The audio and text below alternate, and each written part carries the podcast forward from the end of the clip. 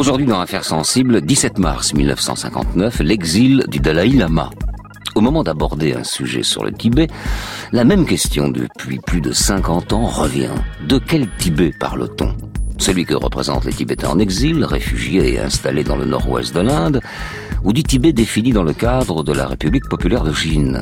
Autrement dit, le Tibet comme entité géographique ou comme espace culturel. Ce flou est né le 17 mars 1959. Ce jour-là, Tenzin Gyatso, le 14e Dalaï-lama, chef spirituel et temporel du Tibet, territoire sous contrôle de la Chine communiste depuis 9 ans, décide de fuir son palais de Lhassa, la capitale, pour rejoindre l'Inde. Une longue marche qui, derrière cette figure tutélaire, incarne celle de tout un peuple vers l'exode. Quels sont les éléments et les événements qui ont conduit à cette fuite ? Comment s'est déroulée cette longue marche ? Derrière l'image de compassion et de paix qu'incarnent les vertus bouddhiques, comment s'est organisée la lutte pour l'indépendance du Tibet ? Notre invité aujourd'hui, Olivier Weber, écrivain et grand reporter, auteur du livre « Le Tibet est-il une cause perdue ?», publié en 2008 chez Larousse, dans le cadre, je le rappelle, de cette rediffusion hebdomadaire. Affaires sensibles, une émission de France Inter en partenariat avec l'INA, préparée aujourd'hui par Simon Maisonob, coordination Christophe Barère, réalisation David-Jacques Bauviez et Jérôme Boulet. Fabrice Drouel, Affaires sensibles, sur France Inter.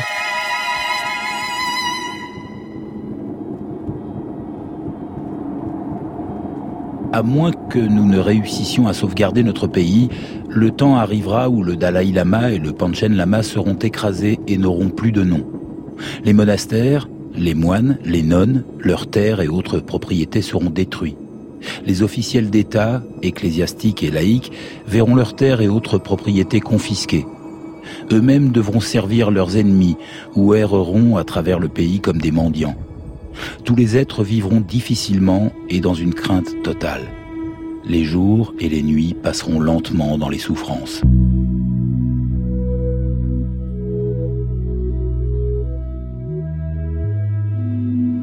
À entendre ces mots écrits dans son testament en 1931 par le 13e Dalaï-lama, on ne peut s'empêcher d'y lire une prophétie que seul le point de vue de ce pays qu'on appelle le toit du monde permet. Comme si, depuis les hauteurs himalayennes, le Tibet, cette terre lointaine à l'aura magique, décrite par les rares voyageurs qui l'ont atteinte, voyait à l'avance les soubresauts de l'histoire. Le Dalaï-lama, qu'on pourrait traduire par « océan de sagesse », excusez du peu, est un moine réincarné de l'école Gelugpa, l'une des 4 écoles du bouddhisme la plus importante au Tibet. Depuis le XVIIe siècle, ce pays est une théocratie dont le Dalaï-lama est le chef spirituel et temporel, c'est-à-dire souverain à la tête d'un gouvernement, assisté du Panchen-lama, dont le siège se trouve au Potala, dans la capitale Lhassa. Voilà. Si après tout cela, vous êtes encore connecté, sachez qu'au fil des siècles, le Dalaï-lama est devenu la figure tutélaire, le point de fixation d'une population tibétaine diverse et éclatée en fonction des régions et des tribus, car évidemment, et de ce point de vue, pour nous occidentaux, les choses restent compliquées.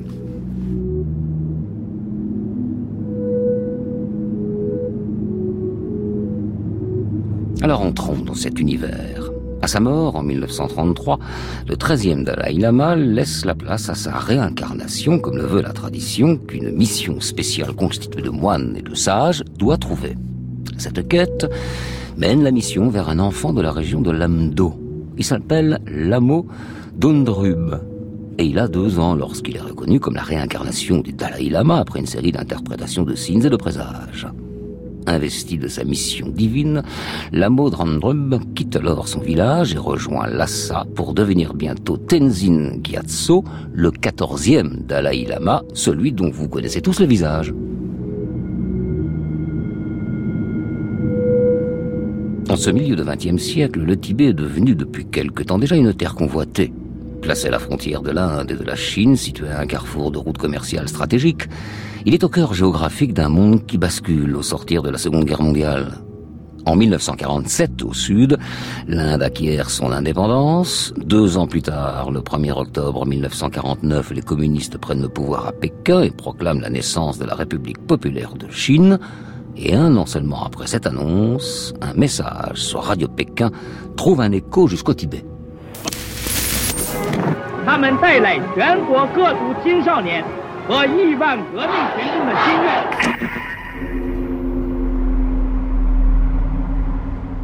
En octobre 1950, les troupes de l'armée populaire de libération entrent au Tibet. En quelques semaines, elles atteignent Lhassa, la capitale, et prennent le contrôle du pays. La résistance tibétaine ne parvient pas à surmonter le nombre et la supériorité matérielle chinoise.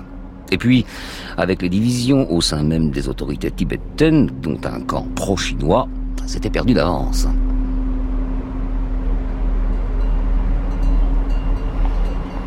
Alors, histoire de ne pas perdre la face, les autorités tibétaines précipitent l'intronisation de Tenzin Gyatso, le 14e Dalaï-lama. À peine âgé de 15 ans, il devient chef de l'État. Très rapidement, la République populaire de Chine fait signer un accord en 17 points au gouvernement tibétain, dont le premier article résume l'ensemble. Le peuple tibétain s'unira et rejettera les forces agressives de l'impérialisme hors du Tibet. Le peuple tibétain retournera au sein de la famille de la mère patrie, la République populaire de Chine.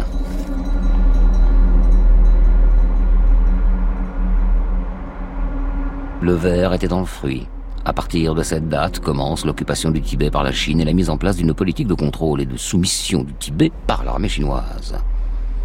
Mais au fil des ans, la résistance tibétaine s'organise dans certaines provinces, tandis que le Dalaï-lama tente tant bien que mal de sauvegarder l'autonomie de son pays face à l'emprise de la Chine communiste. Mais année après année, la situation se tend. Et en 1959, c'est l'étincelle. Félix Nagar, correspondant de l'AFP à New Delhi, transmet les informations sur les troubles au Tibet. Enfin, il essaie. Poursuivons, Paris vous parle maintenant par une liaison lointaine. En effet, depuis un certain temps, des dépêches de presse nous informent qu'il y aurait des troubles au Tibet. Et ce soir, nous avons pris un rendez-vous extrêmement lointain, puisqu'il aboutit à New Delhi, où nous attend notre confrère Félix Nagar de l'agence France-Presse, et je lui pose donc la question des troubles du Tibet. En vérité, il est bien difficile, pour ne pas dire impossible, de savoir exactement ce qui se passe au Tibet. Les seules nouvelles sont apportées ou colportées par des marchands tibétains de moins en moins nombreux, puisque le commerce du Tibet, qui passait jadis par l'Inde ou le Népal, est maintenant dévié vers Pékin. Pour quelques roupies, ces marchands vous raconteront n'importe quoi. Est-ce à dire que tout va bien au Tibet? Certes non, et certains faits le prouvent. Ainsi, le retrait l'an dernier d'une grande partie des troupes chinoises d'occupation qui vivaient en pays conquis aux dépens d'une population déjà pauvre. Le voyage que Nehru aurait dû faire à Lhassa l'automne dernier fut annulé à la demande de Pékin, ce qui montre qu'il y a des choses à cacher.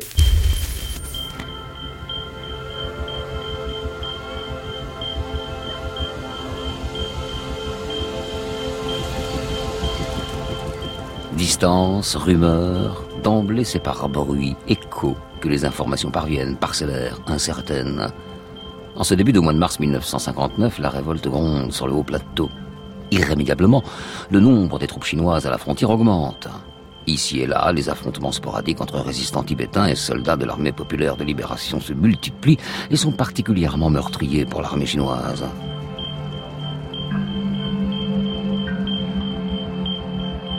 Et si le péril augmente en ce début du mois de mars, c'est qu'une rumeur, justement, parcourt le Tibet. Les autorités chinoises tiennent absolument à ce que le Dalaï-lama soit présent le 17 avril 1959 pour l'ouverture de la deuxième conférence du peuple à Pékin. Pour le régime communiste, il s'agit de montrer que le Tibet est un féodé. Les dignitaires tibétains, tout autant que le peuple, soupçonnent le pouvoir chinois de vouloir retenir en otage le Dalaï-lama.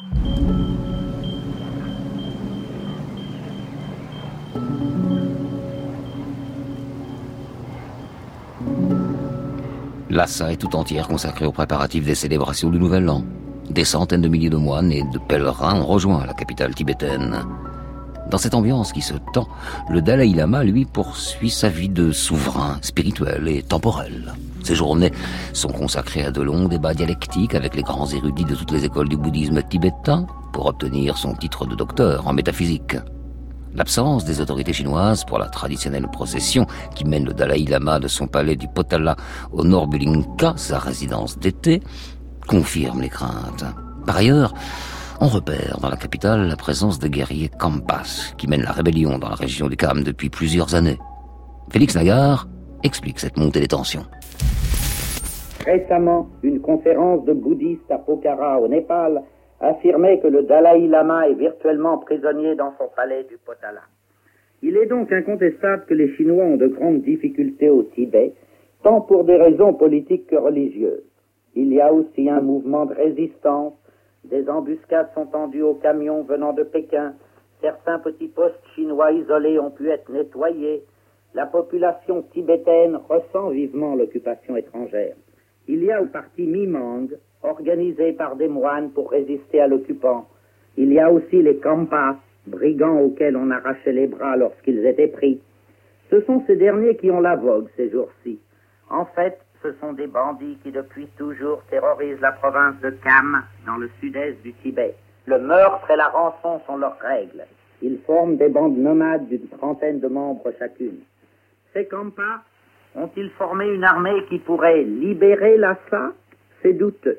Pour le moment, le drapeau rouge flotte encore triomphalement sur le toit du monde.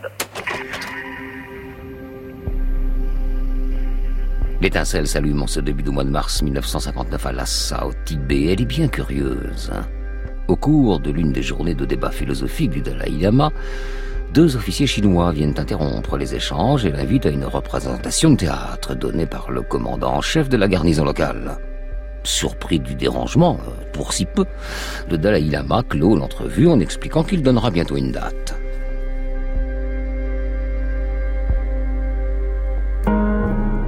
Elle est fixée au 10 mars.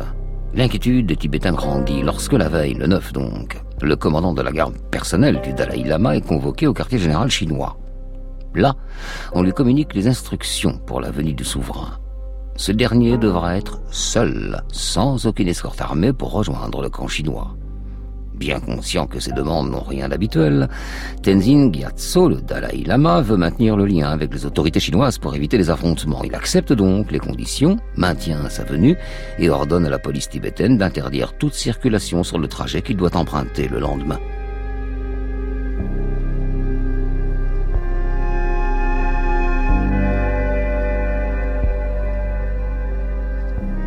La nouvelle de cet accord donné par le Dalaï-lama gagne les rues de Lhassa. Et ce sont les femmes qui les premières se rassemblent. Elles affluent au pied du palais de Norbulingka, où se trouve le souverain pour le protéger et scander des slogans anti-chinois, ainsi que le départ des troupes d'occupation. Puis, petit à petit, une foule de plus en plus grande se regroupe. Ainsi, le 10 mars, jour de l'invitation, ils sont des centaines de milliers de Tibétains à se rassembler pour défendre le Dalaï-lama et manifester contre la présence chinoise. À l'intérieur de l'enceinte, pour calmer la colère populaire et éviter la répression chinoise, le Dalaï-lama annonce qu'il ne se rendra pas au spectacle de théâtre. Quelques années plus tard, dans sa biographie, il racontera ce moment précis. La cause première de cette situation explosive tournait autour de la question de savoir si je devais, ou non, me rendre au campement des Chinois. Mais en même temps, j'étais le seul médiateur possible. Et je savais que pour le bien de mon propre peuple, je devais à tout prix essayer de calmer la colère populaire et d'apaiser les Chinois, dont l'humeur devait sans aucun doute se faire plus noire encore. Malgré les efforts du Dalaï-lama, le bruit de la guerre s'annonce sur les hauteurs tibétaines. Dans chaque camp, on s'organise. L'armée populaire de libération envoie des renforts à Lhassa, des dizaines de camions déposent armes et soldats au pied de la capitale. En face, dans les grands monastères alentours, les moines se préparent au combat. Ils défilent devant leur maître pour rendre leurs vœux. Pour entrer dans les ordres, ils ont fait la promesse de n'ôter la vie à quiconque, homme ou bête. Mais en ces jours de mars 1959, c'est leur foi qui est en danger. Alors, ils se délient de leurs promesses pour se battre et défendre leur chef spirituel et temporel, garant de leur culte et de leur terre.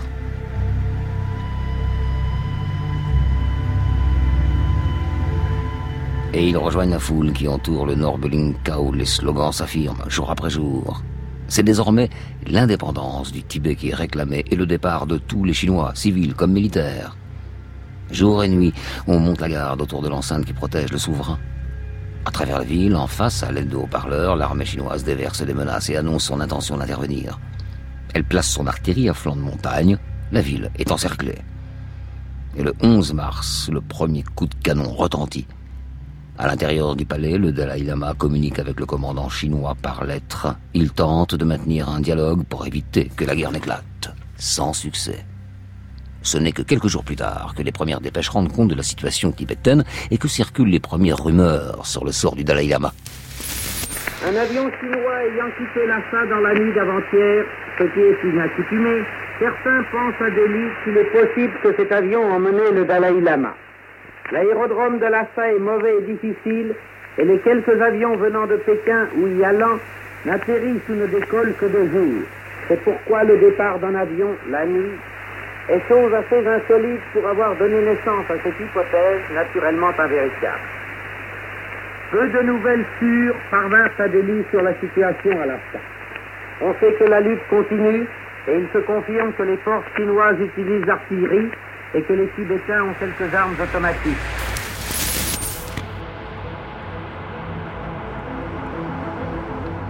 En réalité, en ce 15 mars 1959, le Dalaï-lama est toujours dans son palais, alors même que les affrontements partout dans Lhassa s'intensifient. On se retrouve dans cette situation singulière, résultat de la volonté conciliatrice du Dalaï-lama, à laquelle les Tibétains sont désormais opposés. Voilà donc un souverain encerclé, prisonnier de son propre peuple, prêt à tout, en même temps pour le défendre. À l'intérieur du palais, l'entourage de Tenzin Gyatso s'interroge. Doit-on fuir ? Or, le 17 mars, 2 obus tombent dans le périmètre de Norbulingka et apportent la réponse, il n'y a plus d'autre possibilité. Le Dalaï doit quitter Lhassa et le Tibet.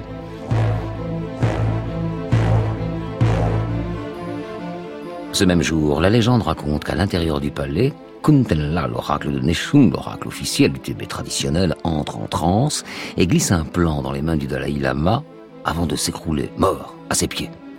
Ce plan est celui qu'il doit suivre pour fuir le pays. Dans un dernier souffle, il annonce l'heure du départ de l'exil, ce sera 20h45. Derrière cette légende, on retrouve aussi le secret d'une opération spéciale. À l'intérieur du palais se trouve un homme. Il est californien et s'appelle Anthony Postny. Agent de la CIA, cet homme de l'ombre est de toutes les opérations menées par les États-Unis sur le continent asiatique. En Corée du Sud et en Thaïlande quelques années plus tôt, il est aujourd'hui au Tibet pour organiser l'exfiltration du Dalaï-lama. Des années plus tard, Tenzin Gyatso reviendra sur ce point. En 59, jusqu'au dernier moment.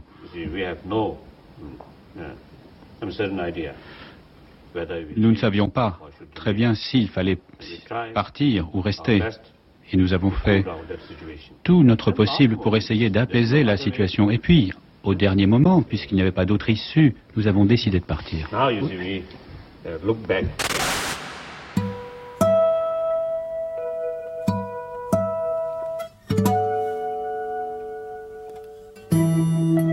Ce 17 mars 1959, le sort du Tibet bascule. Alors que le chef spirituel et temporel, dans le plus grand secret, prépare sa fuite, les autorités chinoises déclarent la loi martiale et lancent une répression inouïe sur Lhassa et les autres villes du Tibet. En face, les rebelles s'organisent. Ils forment un comité de libération. Au pied du Potala, le siège historique du gouvernement tibétain, le comité dénonce l'accord de 1951 en 17 points qui fait du Tibet une partie intégrante de la République populaire de Chine et demande à l'armée chinoise de quitter immédiatement la capitale. Une revendication qui équivaut à une déclaration de guerre.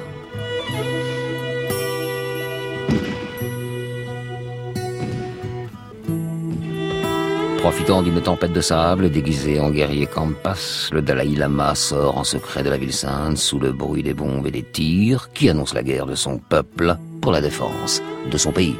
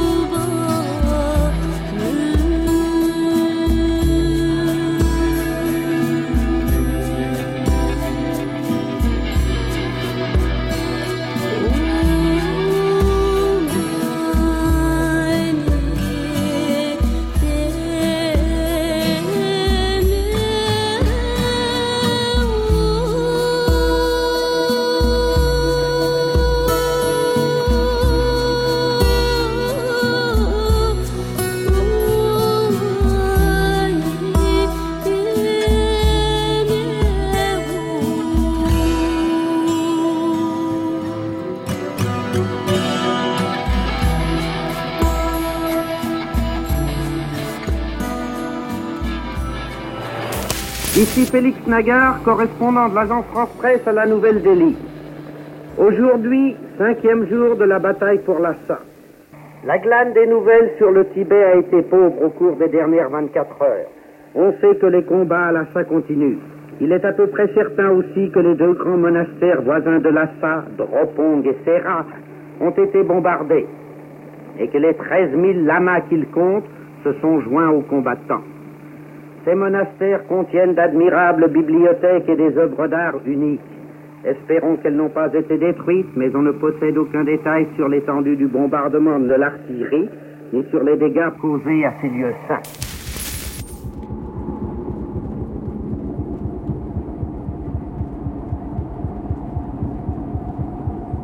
« 18 mars 1959, Tibet sur les hauteurs himalayennes. La cohorte de quelques centaines de personnes avance, en rang serré, à marche forcée. La longue route commence pour le Dalaï-lama. Averses, tempêtes de neige se succèdent et gênent l'avancée de la petite troupe. Protégé par 400 guerriers Khampas, le Dalaï-lama, une partie de sa famille et de son gouvernement avance, coûte que coûte, en direction de la frontière indienne. À l'arrière, la poursuite s'engage. Les autorités chinoises se lancent aux trousses du chef tibétain.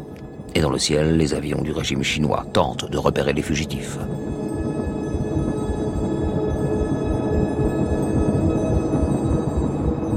Après une nuit et une journée de marche, l'équipée atteint le monastère de Ramé, où elle se repose. Dans la nuit, les discussions sont âpres, l'inquiétude grandit. Faut-il continuer tous ensemble ou se diviser pour combattre les poursuivants chinois ? Au petit matin, la décision est prise. Une centaine de Khampas, hommes, femmes et adolescents, prennent les armes et rebroussent chemin pour gêner l'avancée des troupes communistes.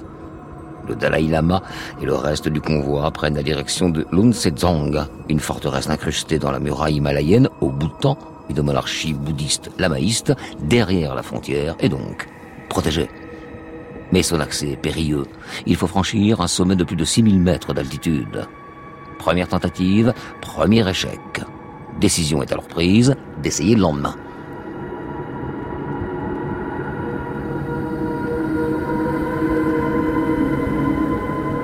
Dans l'après-midi, des informations parviennent jusqu'au groupe de fugitifs.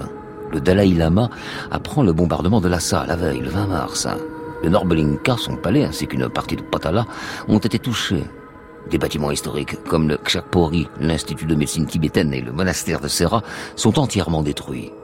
Et c'est bientôt le monde entier qui tourne les yeux vers le Tibet. La situation est tragique, elle l'est effectivement, non pas seulement pour les Tibétains, mais pour toute l'Asie.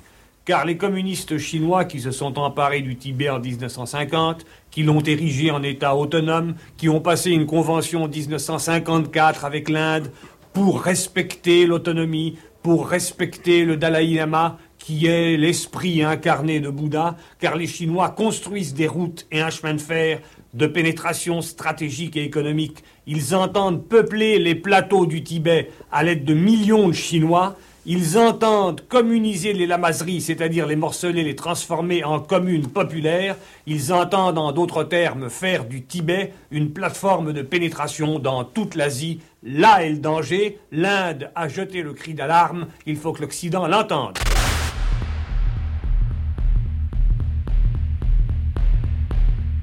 Alors que l'invasion chinoise de 1951 avait eu lieu dans l'indifférence générale, 8 ans plus tard, l'annonce de la guerre et de la fuite du Dalaï-lama place le Tibet à la une des journaux.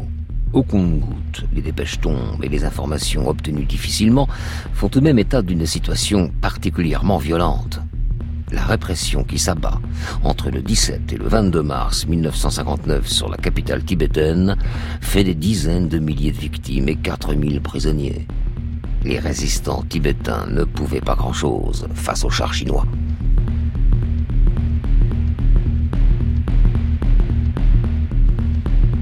Le 28 mars, Pékin annonce que la révolte de Lhassa a été écrasée. L'ordre est rétabli et une nouvelle structure politique est mise en place. Le gouvernement local du Tibet, avec à sa tête le Panchen-lama Nawang Gnambo Jigme, resté à Lhassa, qui assure la gouvernance sous le contrôle du comité central. Bref, une marionnette.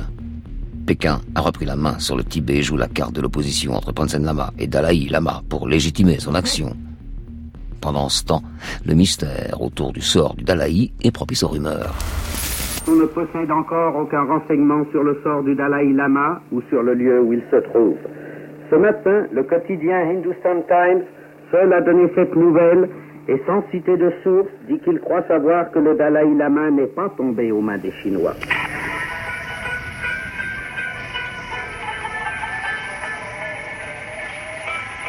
De fait, où en était-elle cette colonne de fugitifs tout entière regroupée autour du Dalaï-lama?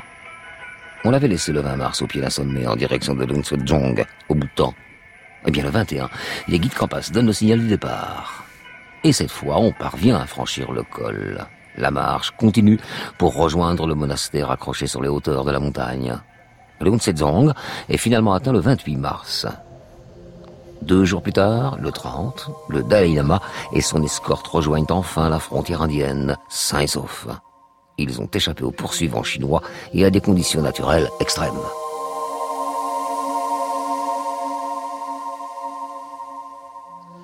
L'arrivée du Dalaï-lama en Inde place définitivement la question tibétaine à la une.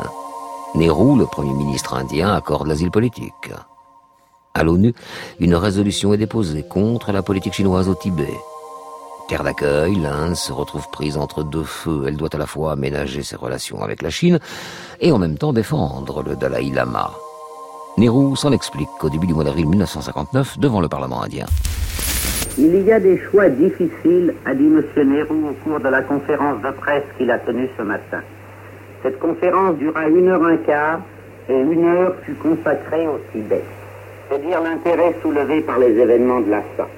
En prononçant cette phrase, M. Nehru a exprimé avec concision les deux impératifs devant lesquels il se trouve.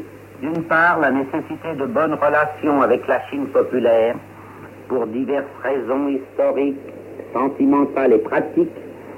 Et, d'autre part, le sentiment profond et sincère de sympathie qu'il ressent, comme tous les Indiens, envers le Tibet et le Dalaï-lama. N'a-t-il pas souligné ce matin combien une sorte d'union sacrée s'était faite spontanément au Parlement à propos du Tibet entre tous les partis, sauf les communistes? Nehru ne fut pas tendre pour ces derniers et affirma que les événements de Lhassa avaient prouvé qu'ils n'avaient pas de racines dans le pays et qu'ils avaient fait preuve d'une absence totale de décence et de sentiment national.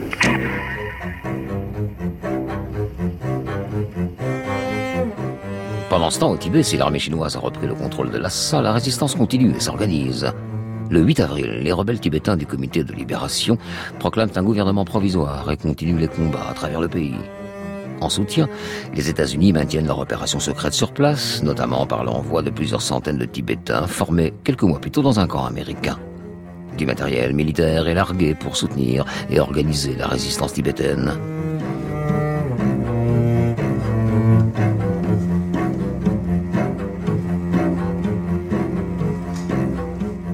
On entre alors dans une bataille de propagande entre la Chine et les Tibétains en exil.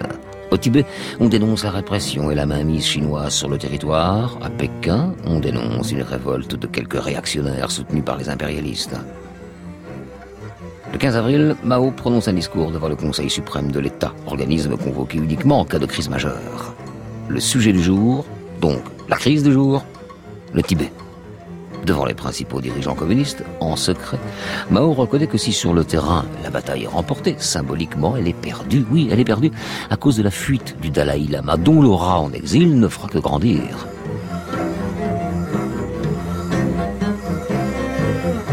D'ailleurs, en Inde, le Dalaï-lama continue sa route et se dirige vers la ville de Tezpur. Georges Rière, l'un des premiers journalistes français présents, envoie un câble à Paris-Batch où il raconte cette avancée. Du monastère de Tawang dans les hautes solitudes de l'Himalaya, où il s'est reposé 3 jours dans la méditation et la prière. Le Bouddha vivant qui a échappé par miracle aux troupes chinoises lancées à sa poursuite a fait savoir que porteur du cachet rouge, attribut de son pouvoir spirituel et surtout temporel, il reprenait sa marche vers la vallée du Brahmapoutre et entrerait bientôt dans sa ville. Chacun sait que la ville où le Dalaï-lama entre avec son cachet rouge et son sceptre, devient la capitale de son royaume et la Mecque ou la Rome du monde bouddhique. Or, cette ville, c'est Tezpur, qui pour 5 millions de bouddhistes dans le monde, va devenir un temps la nouvelle Lhassa.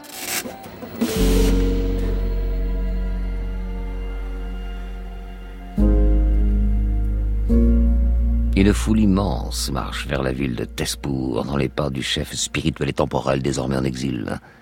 Chaque jour, des milliers de Tibétains suivent les traces du Dalaï-lama et franchissent la frontière. Hommes, femmes, enfants, ils arrivent épuisés, démunis et inadaptés au climat indien.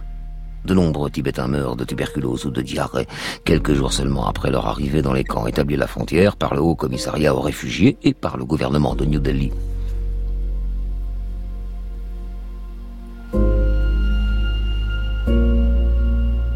C'est de Tezpur, le 18 avril 1959, que le Dalaï-lama donne sa première conférence de presse depuis son arrivée en Inde, où il explique que son exil est volontaire, où il dénonce l'accord en 17 points signé sous la contrainte des années plus tôt.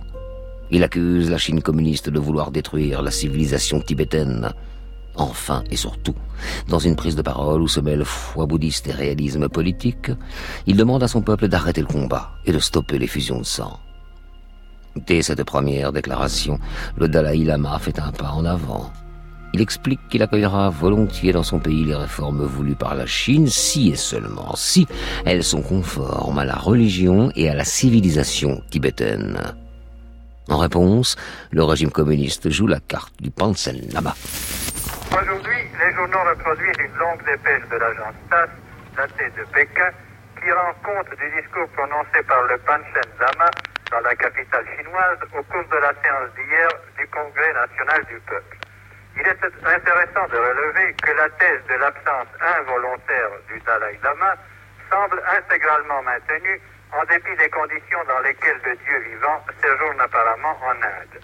Le Panchen-lama s'écrit à Pékin « J'ai été saisi d'une indignation sans limite en lisant la soi-disant déclaration du Dalaï-lama. Cette déclaration n'a rien de commun avec les paroles et les actes quotidiens du Dalaï-lama, ni avec ces trois lettres écrites aux représentants du gouvernement central de la Chine. Et le Panchen-lama de protester contre l'utilisation par les rebelles tibétains, contre lesquels la lutte se poursuit, du nom du chef politique et religieux qu'il remplace toujours provisoirement. »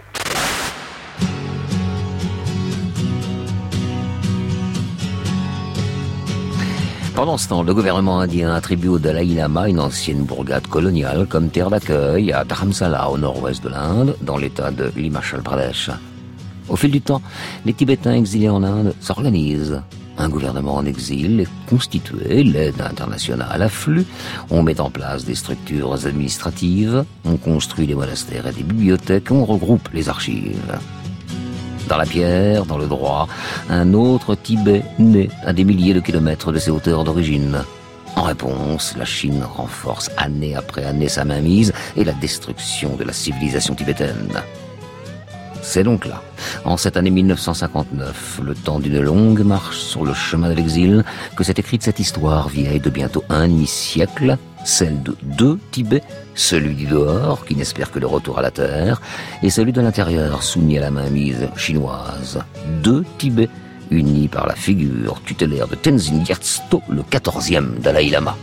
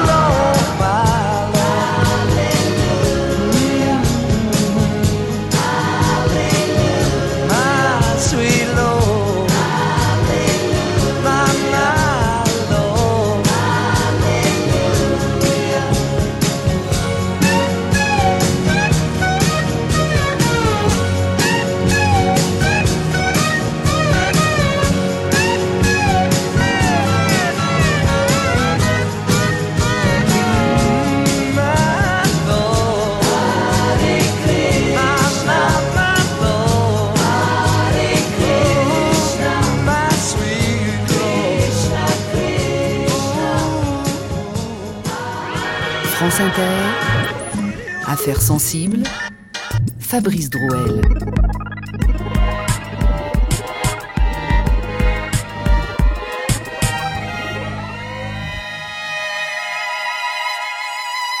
Aujourd'hui, l'exil du Dalaï-lama, la condition du Tibet, avec notre invité Olivier Weber. Bonjour. Bonjour. Vous êtes écrivain et grand reporter, auteur du livre intitulé « Le Tibet est-il une cause perdue ?» en 2008 chez Larousse. Alors, je signale au passage que vous venez de publier un livre qui s'appelle « Frontières ». C'est un autre livre, donc « Frontières », prix européen et Méditerranée aux éditions Paulsen. Frontières, carnet de voyage, dois-je comprendre? Oui, carnet de voyage de 2 ans en fait aux frontières. Je démarre entre l'Iran et l'Irak dans la montagne à 3000 mètres d'altitude et je finis sur une autre frontière, pas très loin d'ici, qui est la frontière franco-italienne de Menton et de 20 000 donc en compagnie de gens qui traversent la frontière, qui font les frontières, qui corrompent les frontières. Donc il y a des policiers véreux au Moyen-Orient et des douaniers corrompus en Afrique, etc.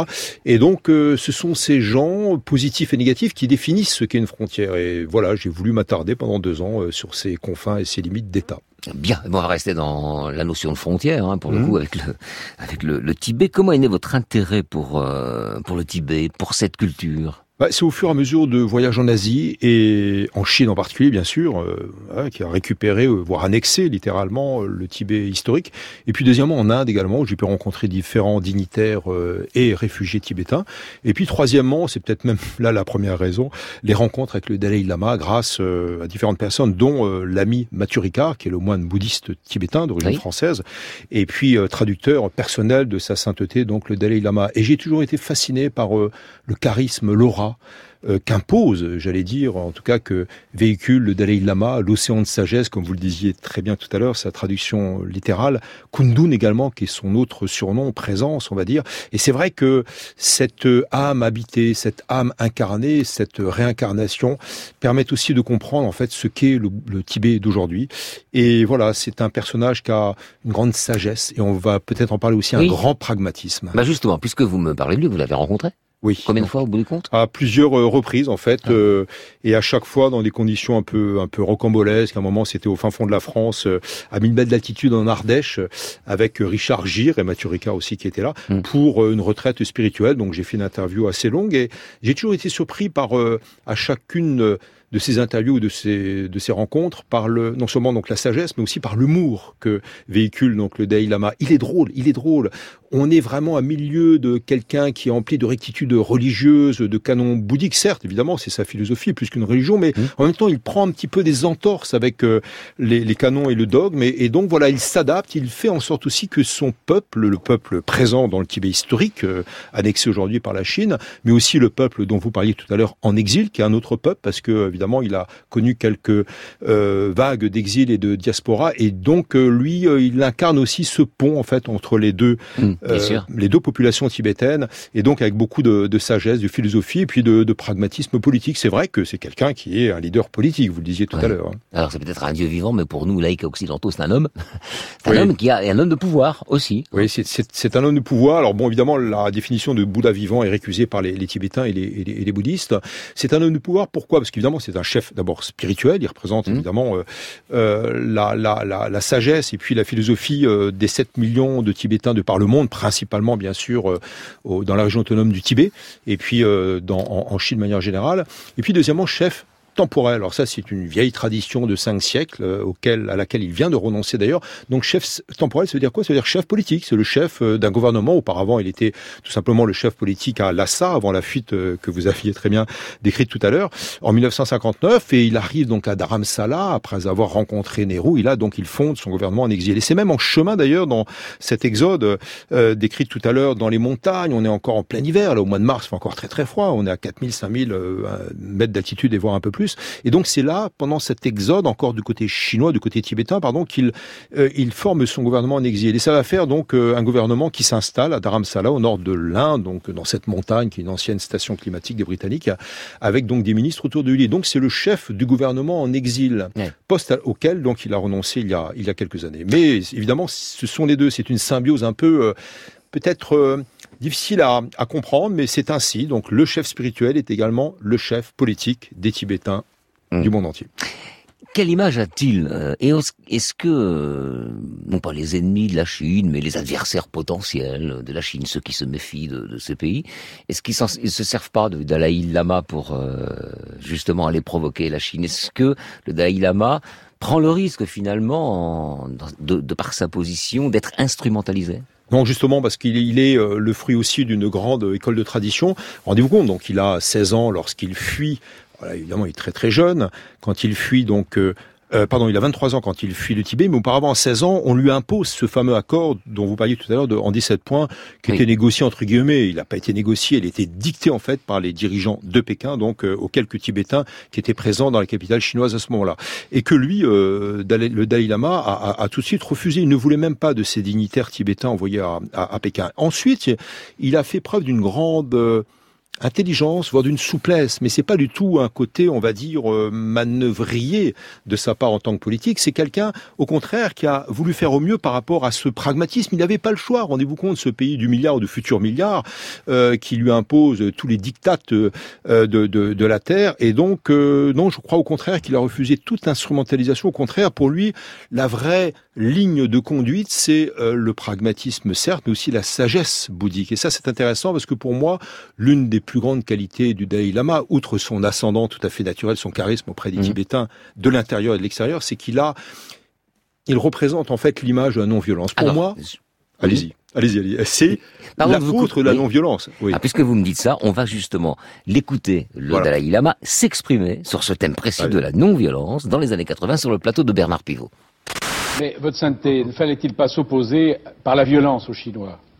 On dit d'ailleurs que certains ont fait le coup de feu. Il y a eu des morts au combat des Tibétains contre les Chinois. Mais est-ce qu'il n'aurait pas fallu que vous restiez dans le pays, et preniez un fusil et fassiez la guerre aux Chinois, aux envahisseurs ? Est-ce qu'il ne fallait pas le faire ? Vous parlez de la violence. Bien sûr, oui. Ça ne tient pas debout, ça, c'est déraisonnable. La majorité des Tibétains sont bouddhistes et le bouddhisme est opposé à la violence, c'est un principe. Nous sommes non-violents.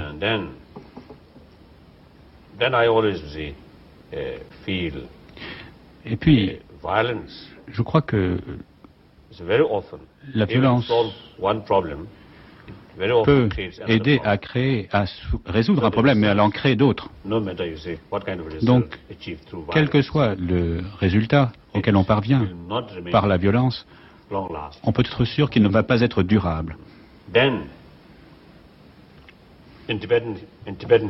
Et puis, dans le cas du Tibet, c'est toujours suicidaire que de procéder à la violence. Ouais, enfin en même temps, on s'inscrit dans le camp des perdants si on fait ça. Mais bon, c'est une philosophie. Oui, c'est une philosophie. Alors, je dirais qu'il y a des bémols à apporter. Certains moines ont pris les armes en 1959 même. Certains moines sont devenus des résistants. L'un des accompagnateurs du Dalaï-lama, un garde du corps, ils n'étaient pas très très nombreux, il avait une trentaine à peu près autour de lui, dans cette longue colonne de réfugiés qui est passée par l'école pour aller jusque dans l'Assam, côté indien, la rencontre de Nehru. Ça aussi, c'est une action de la CIA parce que il fallait donc non seulement le protéger sur ses arrières, donc évidemment des gardes ont été formés par la CIA auparavant, vous l'avez dit tout à l'heure, mais aussi prendre langue avec le Premier ministre indien, Nehru, le père d'Indira Gandhi. Pourquoi ? Parce que l'Inde était dans une sorte de neutralité dans les années 50, s'alignait plutôt sur les positions soviétiques, mais quand même c'était un pays relativement adepte du mouvement des non-alignés. Et là donc la CIA, John Jules, en fait le directeur de la CIA, avec Dwight Eisenhower, ont pris contact avec le président américain, donc avec Nehru, pour qu'il puisse réceptionner dans de bonnes conditions en fait le Dalaï-lama. Et là, il y avait 7 gardes-frontières qui ont pu récupérer la frontière de l'Assam. Ce personnage anonyme, il ne savait pas qui c'était, qui était donc le Dalaï-lama déguisé en soldat et auparavant en paysan.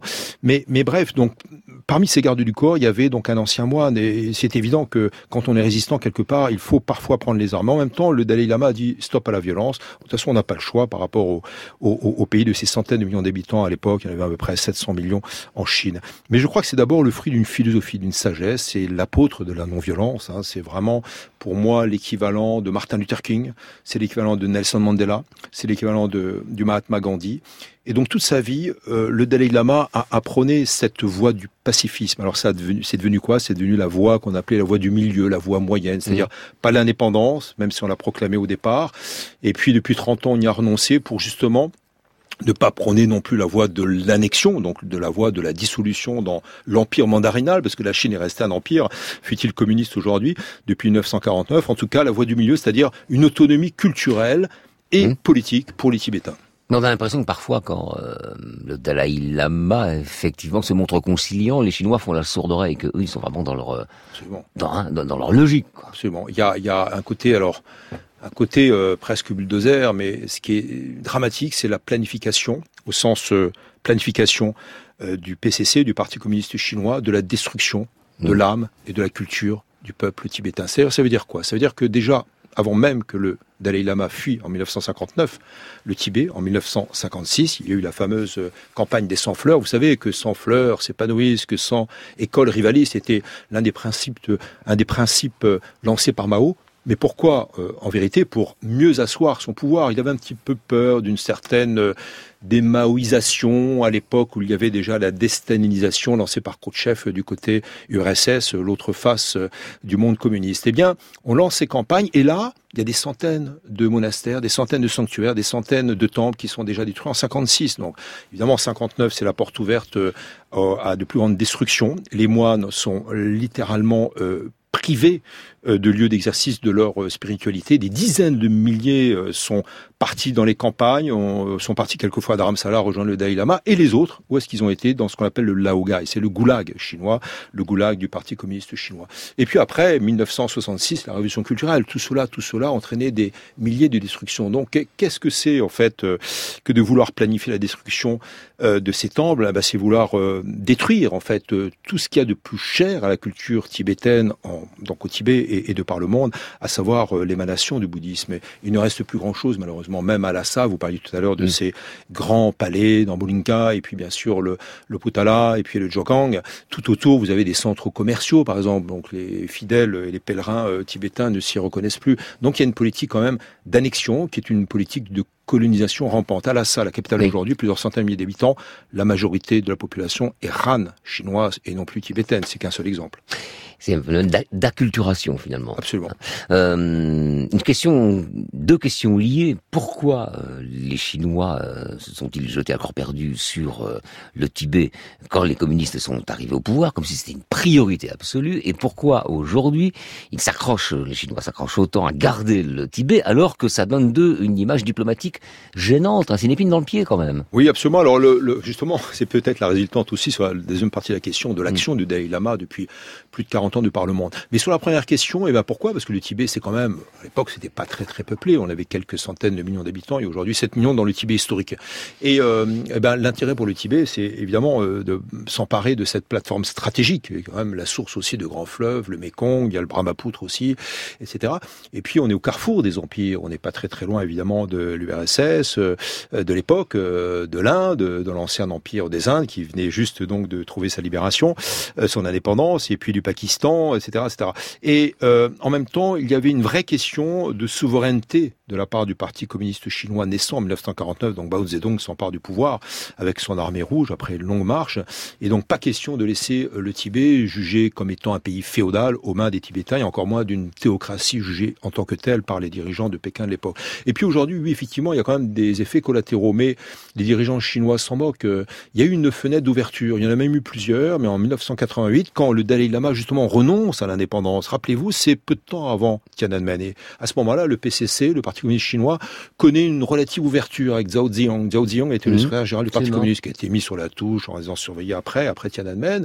Mais en tout cas, le Dalaï-lama espérait quelque chose à l'époque. Et lui avait déjà pris un petit peu de la bouteille, on va dire, le Dalaï-lama. Et était déjà un petit peu empli, on va dire, de toutes ces tournées dans le monde entier, toutes ces rencontres avec des dirigeants dans le monde entier. Et en 89, qu'est-ce qui se passe? Il reçoit le prix Nobel de la paix. Alors là, évidemment, c'est pas très très bon pour la Chine. Camouflé pour Pékin. Hein. Camouflé, un deuxième camouflé. Terrible année. Hein. Voilà, absolument. Donc en 59, la Chine perd la face parce que le Dalaï-lama s'en va avec une armée de va-nu-pieds. Hein. C'est vraiment ça, à travers les montagnes et l'école. Et 1989, prix Nobel de la paix. Donc évidemment, il y a des dégâts collatéraux. Mais je dirais que c'est là l'espoir, effectivement, c'est cette lutte non violente, cette lutte de résistance culturelle, et peut-être même, et je ne veux pas être pessimiste, au contraire, je suis un grand optimiste, le Dalaï-lama aussi d'ailleurs, on est dans un pays presque symbolique. La survie de cette cause qui n'est pas perdue, contrairement à la question que je posais dans ce livre, mais c'est une question un peu provocatrice, le Tibet est-il une cause perdue, oui.